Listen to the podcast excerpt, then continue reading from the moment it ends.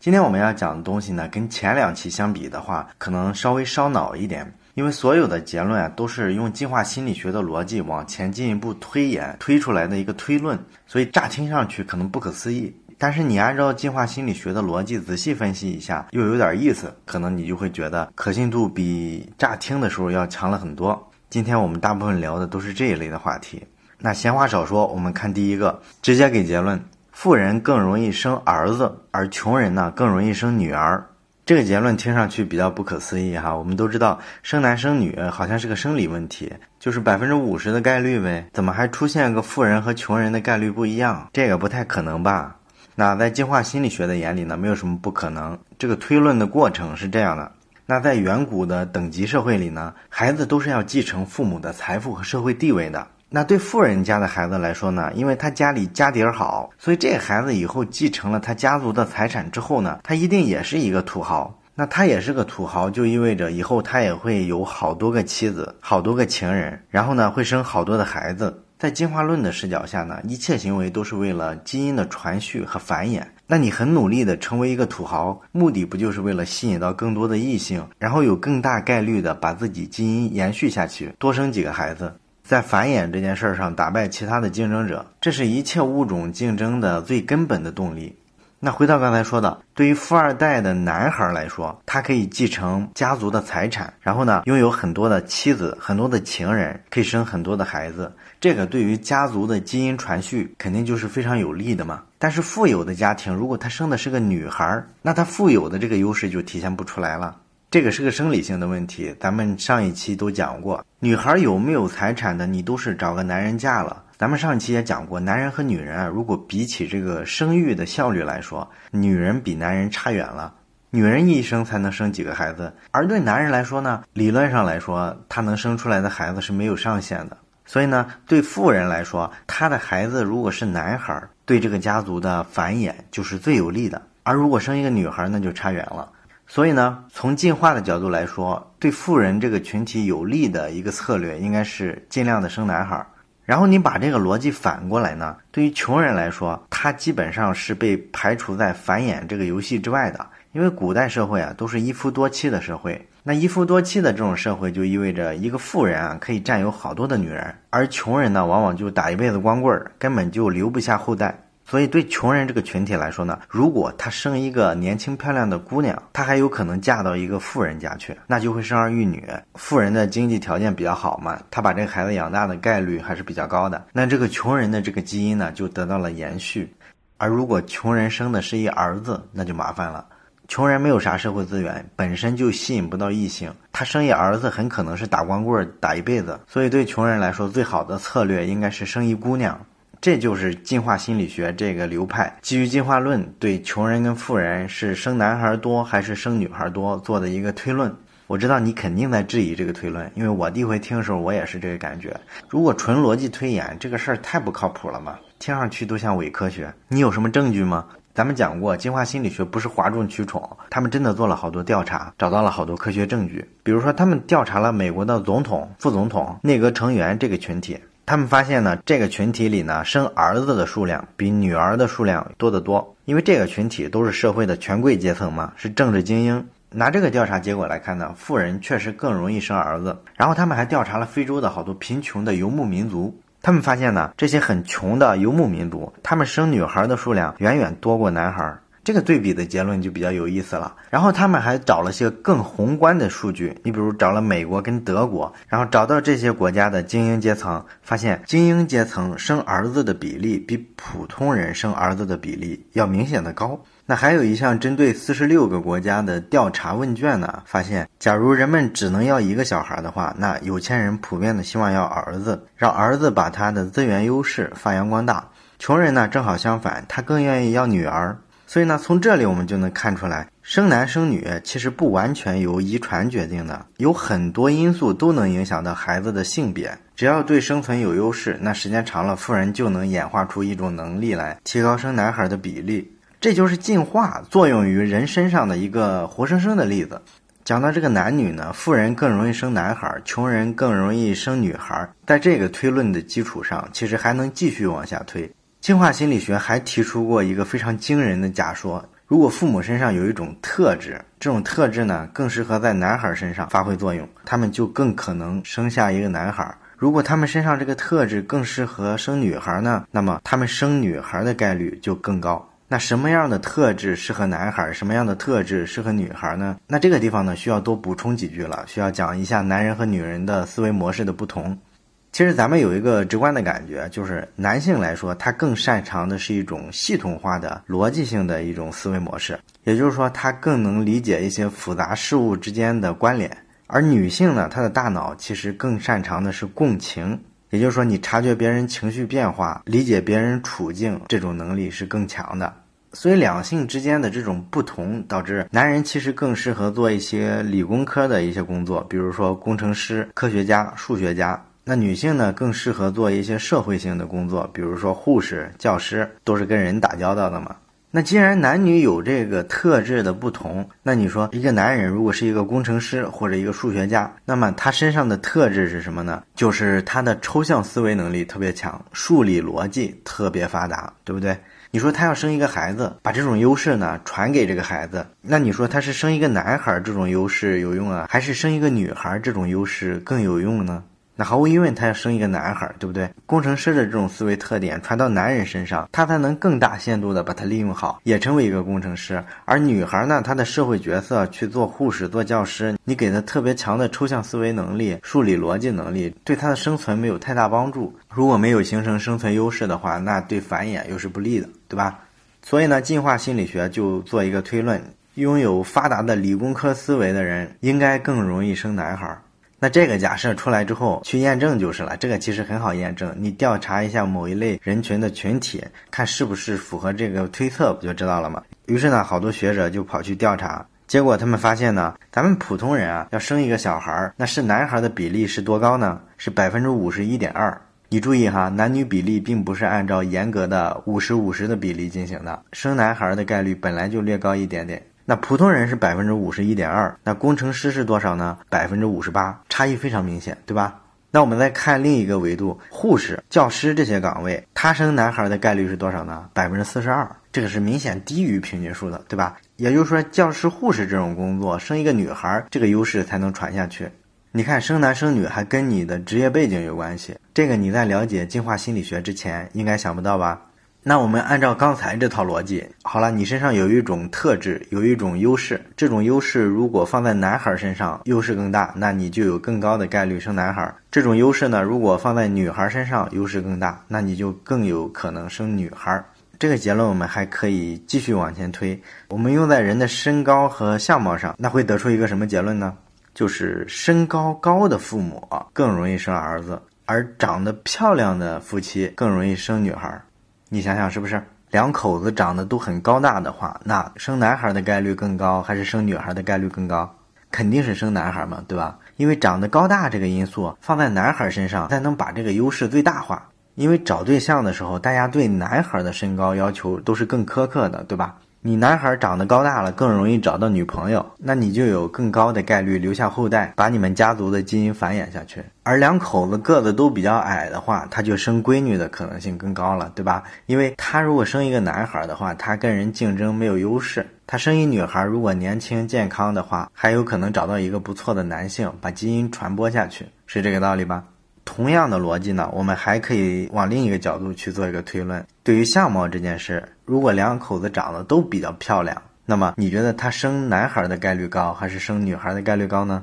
当然是生女孩啊！长得漂亮这件事放在女人身上价值更大。女人长得漂亮了，就有择偶上的优势，你就可以挑一个物质条件比较好的男的，你们可以养活更多的后代。这个优势是很明显的。如果男孩长得漂亮呢，他可能有更多的性伴侣，但是他很难成为一个好丈夫，因为单纯的漂亮带不来生存资源。而女人漂亮呢，可以交换到好多资源。这个结论在娱乐圈比较容易得到证实，因为娱乐圈的明星夫妇比较多嘛，两口子长得都比较漂亮。那他们第一个孩子是女孩的概率是多少呢？是百分之五十六。刚才咱们讲了，生男孩的概率正常人是百分之五十一点二，这就是说生女孩的概率应该是百分之四十八点八，对吧？你看长得漂亮的明星夫妇生女孩的概率明显高出普通人一大截。然后呢，进化心理学啊，还有一个更大胆的推论，什么推论呢？他们觉得婴儿应该长得更像爸爸，为什么呢？因为你想啊，一对夫妻生了一个小孩之后呢，孩子的妈妈百分之百就是孩子的妈妈，但是孩子的爸爸却不一定是孩子的爸爸，这孩子很可能是隔壁老王的呀。我们现在呢，可以带着孩子去医院做一个基因的测定，看看是不是自己亲生的。可是远古时候没有这个东西啊。那如果我怀疑这个孩子不是我的，我该怎么办呢？其实有一个笨办法，就是看看这个孩子的脸是不是跟爸爸长得像。如果这孩子长得特像爸爸，嗯，那就说明有血缘关系，是我儿子。如果说他长得不像爸爸，那就糟了。更糟糕的是，他长得还像邻居。那这时候呢，这爸爸就会认定啊，妈妈跟隔壁老王通奸了。所以呢，这个就对孩子的生存不利。爸爸不认为孩子是他亲生的，那他就一定不会投入很多精力和资源在他身上，甚至有可能他会对孩子下杀手。所以呢，如果这个小孩长得像爸爸，其实对这个孩子来说就会带来一些生存优势；如果长得不像，那就是劣势了。所以在长期的进化中，可能会出现一个状况，就是新生儿越来越像爸爸，因为不像爸爸的很难存活。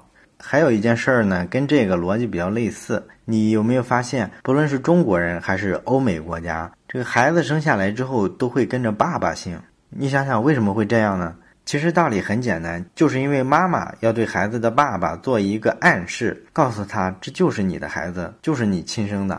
我们再说一个进化心理学的推论。进化心理学还认为呢，父母在孩子小的时候啊就离婚了。那如果这个小孩是一个女孩的话，那么会有一个结果，就是她更容易在青春期的时候就早熟。这是为什么呢？有这么几个原因。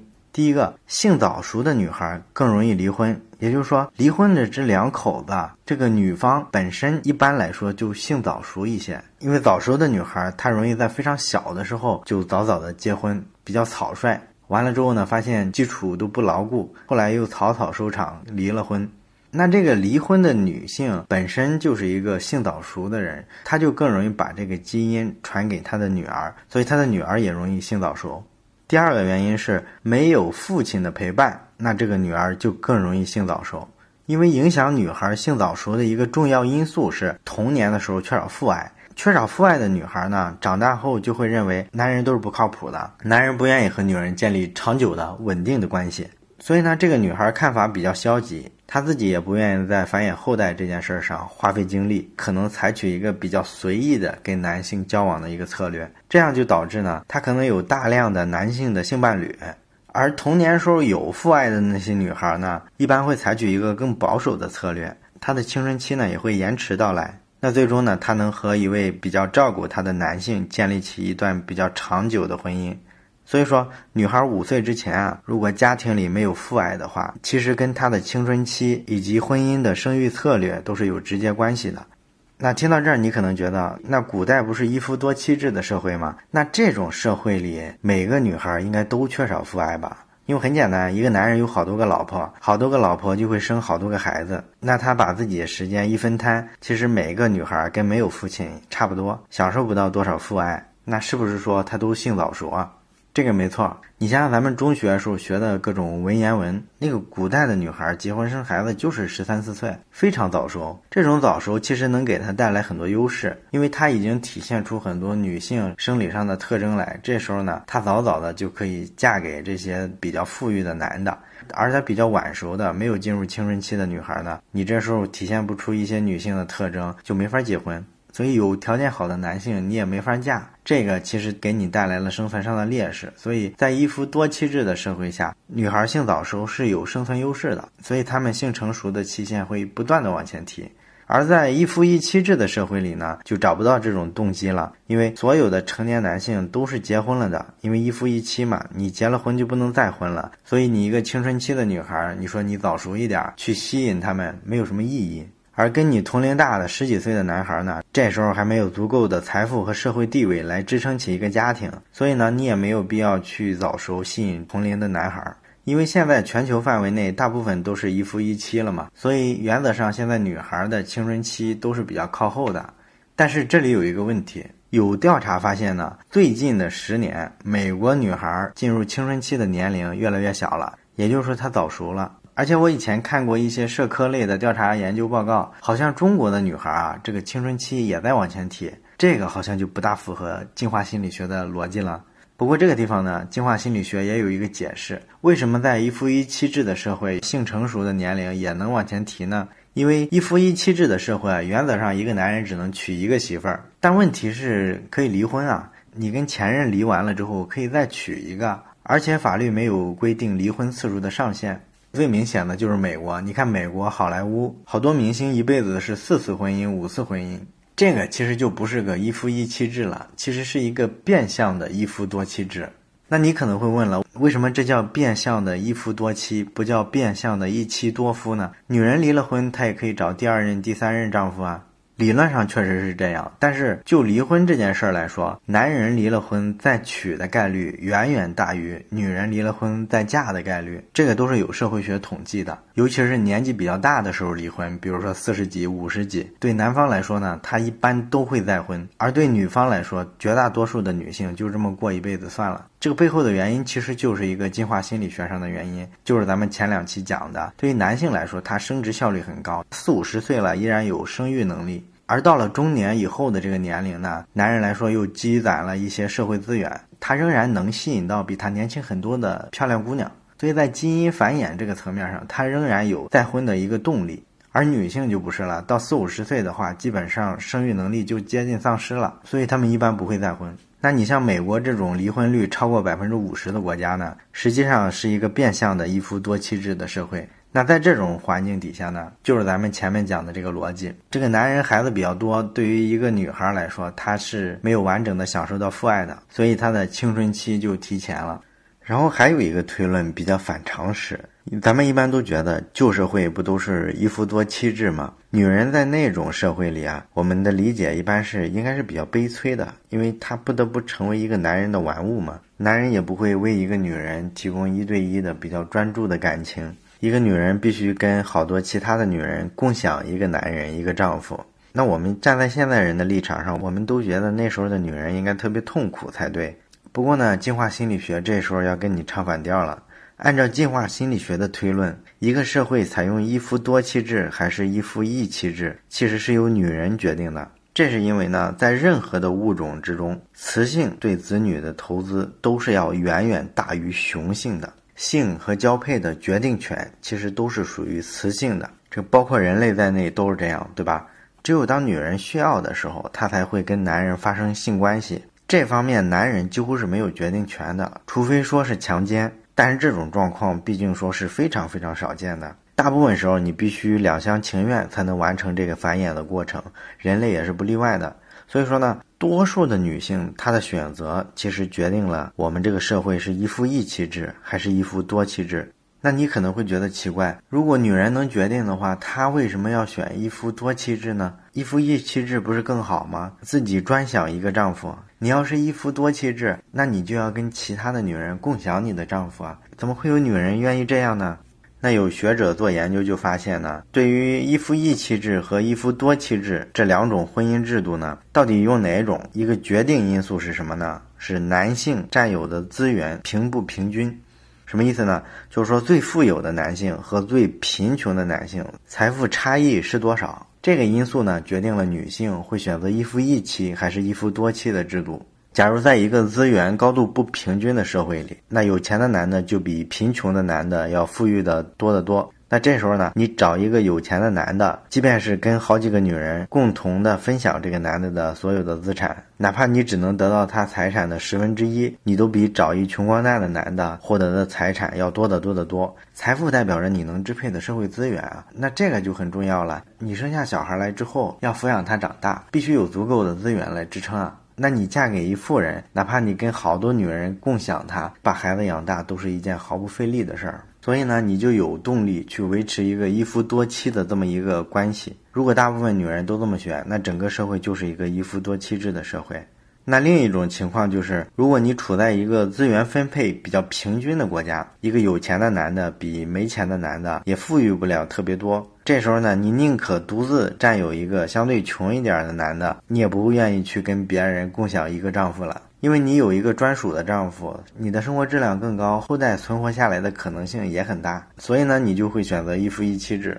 实际上，一夫一妻制这种社会制度呢，也就是最近几百年才有的，在整个人类的历史上，最多也就是万分之五的时间。那最近几百年之所以能维持一夫一妻制，真得感谢科技革命。其实大部分人都享受到了科技革命的成果。我们每个普通人现在手里的财富也都在不断的增长。虽然我们看媒体上整天批评说社会各阶层的差距在拉大，实际上跟古代的阶层社会比呢，我们现在的社会财富平均多了。所以呢，一夫一妻制能一定程度上继续维持下去。这个理论其实不是进化心理学家自己发明的，其实在动物身上、鸟类身上，这个理论一直就存在。是动物学家观察动物，发现两性关系是由雌性主导的，他们只不过把这套理论应用到人类社会上了。那针对一夫多妻和一夫一妻这事儿呢，其实还有一个比较反常识的结论，就是一夫一妻制其实是让男人更受益的，而一夫多妻制呢会让女人更受益。这个好像跟咱理解不太一样。现在的男人之间呢，有时候会开这么一个玩笑，会说啊，古代的男人真幸福，可以娶三妻四妾，而我们现在的男人呢，只能娶一个媳妇儿，所以我们特别羡慕古人。其实呢，并不是这样，取决于你混的怎么样。你在现代社会啊，不管你混的好点儿、差点儿，有钱还没钱，你总归能娶到一媳妇儿。这就是一夫一妻制带给你的好处，因为不允许那些有钱的、比你能力大的人同时占有十几个、几十个媳妇儿，所以你还能娶到媳妇儿。如果在古代社会那种女性资源都被权贵阶层、精英阶层垄断了，你我这种普通人注定孤独一辈子。所以你应该感谢一夫一妻制，这个对男人是最友好的一种制度。好了，关于《生猛的进化心理学》这本书呢，它的内容我们就讲到这儿。那可能听了这几期内容之后啊，我猜你可能会有一个困惑，就是你会觉得这个进化心理学的所有的逻辑，最终在解释人的行为的时候，都是落脚到一个点上，就是性。也就是说，我们人类做所有的事儿，做所有的选择，最终落脚点都是在交配上。这个太简单粗暴了吧？人是个这么复杂的物种，我们有思想、有意识，会写小说，会写诗歌，我们会追求爱情，会享受亲情，会发展友谊。怎么到了进化心理学嘴里，一切都是为了交配？这个理论是不是太扯淡了？那我的看法呢是，这个进化心理学的逻辑呢，听上去确实是非常简单粗暴，甚至有一点 low 的。但是我对进化论的理解是这样的：进化论这个东西，它其实是涵盖所有的物种的，它不只针对人类。你看，它在整个的这个进化心理学的这套逻辑体系里，它其实不认为人类是一种非常特殊的物种，也就跟其他物种都是一样的。所以他在用进化论的时候，他是把人类放到跟其他物种等同的一个地位上去考量。对于所有的物种来说，生存的第一要务是什么？是把基因繁衍下去。没有比这个更重要的事儿。这就是你存在于世界上的终极目标。所以，性交配这件事儿就是无比之重要。其实，在繁衍这条主的支脉之外，其他的所有的东西都是细枝末节，都是服务于繁衍的。这个，如果你把视野放大，放到所有物种的生存进化上，你会发现这是一个讲得通的逻辑。这就是生命的本质。至于说人类在生存之外发明出好多文化的东西，比如我们不愿意赤裸裸的讲性，我们愿意谈爱情，把它弄得很唯美，那这只是一种形式的变化。但是性这个物种存在的基本逻辑被淹没了。我们忽视了它的存在，所以呢，当进化心理学把这个主逻辑再拉回来的时候，我们会觉得特别难受。我们无法接受，其实就是因为我们心里有一个人类中心主义的思想，我们觉得人应该是特殊的，应该跟其他物种是不一样的。但是呢，在进化面前，所有的物种都是在同一个起点上，包括走到现在的人类。好了，《生猛的进化心理学》这本书我们就讲到这儿。如果你有什么收获，欢迎你在留言区写下你的感想。我们下本书再见。